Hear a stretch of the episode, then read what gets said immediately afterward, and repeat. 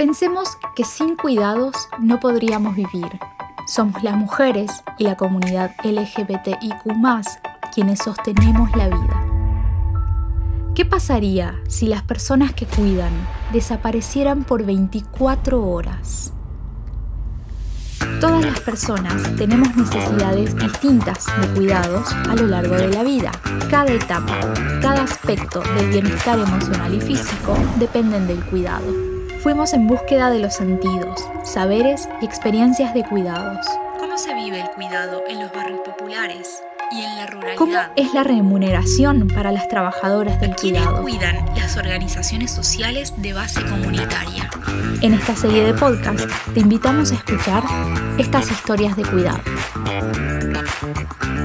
De Paraje el Rondadero, Marcolina Guzmán, en la cual estoy viviendo ya hace 30 años por estos lados y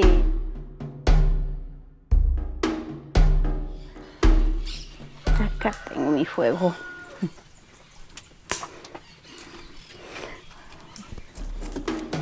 Esta es la primera tarea que uno hace. Bien levanta, hace el fuego para poner el agua caliente para mate. En el Chaco salteño, las familias campesinas acostumbran a llamar a sus hogares como puestos. Pero un puesto es más que el lugar en donde se vive. Marcolina Guzmán vive en el puesto El Rondadero. El Rondadero tiene su historia. Este pozo dice que jamás se secaba. Y mi suegro vivía acá, que es el puesto La Oveja, es otro. También es un pozo inmenso.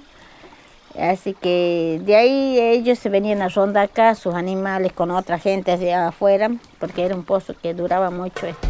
Y este Guayacán dice que era el sombroso donde ellos venían con sus caballos, desencillaban y acá este, acampaban, como dicen para rondar los animales. Así que de eso era el rondadero y quedó y siguió con el rondadero. Pego un grito acá y ya está toda la de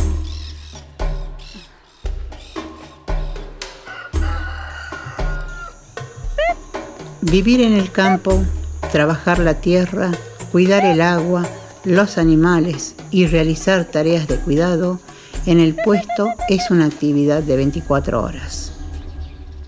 Todos los días, Marcolina se levanta, prende el fuego, le da de comer a sus gallinas y desayuna con bollos y mates. Pero mientras tanto, desayuno para Atendemos todo lo que es animal.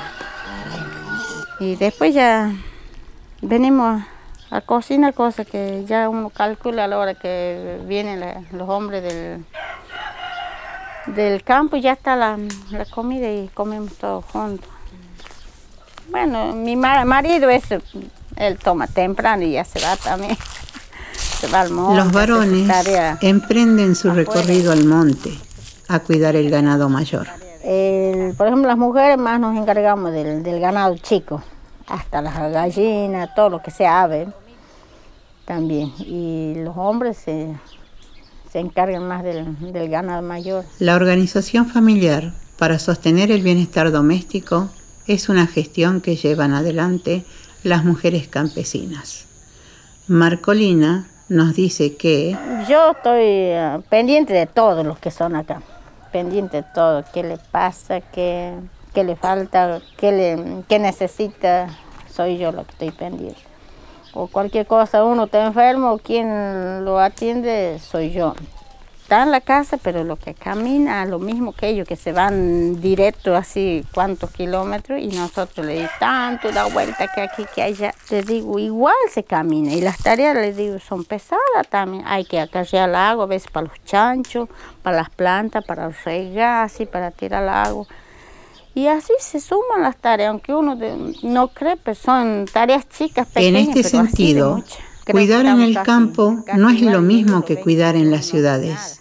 Aparecen otros sentidos, otras formas de organizar las tareas y se dan en distintos tiempos. Por lo general, siempre todo es como empezamos. Lo que es la cocina, después atender las gallinas, las chivas, los chanchos, la comida, todo eso es la tarea de, de, yo creo que de toda mujer en el campo. Y ahora esta época más que mm, estamos con la sequía, ya que hay poca agua por el monte, los animales vienen y hay que atenderlos también porque los hombres a veces no están la mayor ¿Qué es cuidar entonces en la ruralidad? Y para mí sería cuidar, este, mm, servir lo que se puede a alguien que lo necesita, protegerlo. Y sería un cuidado más que todo en, en las plantas, sería diario casi. Y los animales por temporada, según su, su tiempo, digo, porque hay veces, ve, por ejemplo, que hay mucha fruta, no, no es necesario cuidarlos tanto, estar pendiente de ellos. Y cuando ya esta época ve que la sequía, que no hay mucho que coma, hay que estar más pendiente de ellos para verlo dónde andan, por dónde están. Y algunos sí que se ve muy, muy flaco, muy carenciado de traerlos para ver la manera de, de ayudarlos, darle alfa o maíz, lo que sea, en el vacuno. El chancho es lo mismo. En cambio, las- lo que son las cabras, uno más está todo el día, todos los días se las ve y uno ya va viendo su, su estado. Marcolina vive a 14 kilómetros del pueblo Morillo. Integra la grupabilidad Mujeres Sembrando Esperanza. Trabajan juntas para sostenerse como red entre las mujeres campesinas. Se acompaña, más que todo nos acompañamos y siempre nos contamos los problemas, así como así, reuniones siempre estamos, la que más puede, siempre somos más, hay algunas contaditas. Para las familias del monte, atravesar la pandemia por coronavirus fue muy distinto a lo que se vivió en las ciudades. Allí quedarse en casa es habitual. El cuidado del hogar, de los animales y la tierra es la principal actividad en la zona. Que nosotros no, no nos afectó mucho la- lo que es la pandemia, que nosotros siempre hemos vivido más acá en el campo, que lo que sí nos perjudicaba un poquito es en tema de hacer las compras, mm, la mercadería, y después lo mismo, porque uno toda la vida vive aquí, uno sale por diligencia, mucho la diligencia, ahí sale. lo. Historias de cuidado. Historias de cuidado. Historias de cuidado. El cuidado mueve al mundo. El trabajo que mueve El al trabajo que mueve al mundo. Sin embargo, es el Estado quien debe garantizar los derechos de los y las campesinas. El Chaco salteño es uno de los escenarios con mayor biodiversidad e interculturalidad.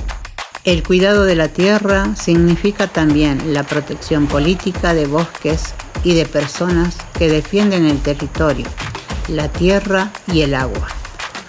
Es entonces el Estado quien debe actuar como cuidador.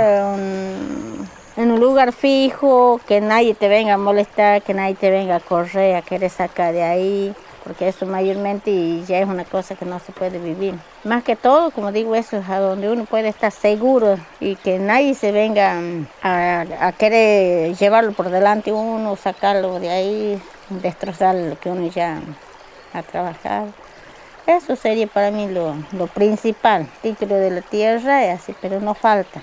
Hoy no hay confianza en nada. Los desalojos son moneda corriente en la actualidad y el derecho a la vivienda es uno de los principales cuidados que el Estado debe afrontar. Fuimos en búsqueda de los sentidos, saberes y experiencias de cuidados.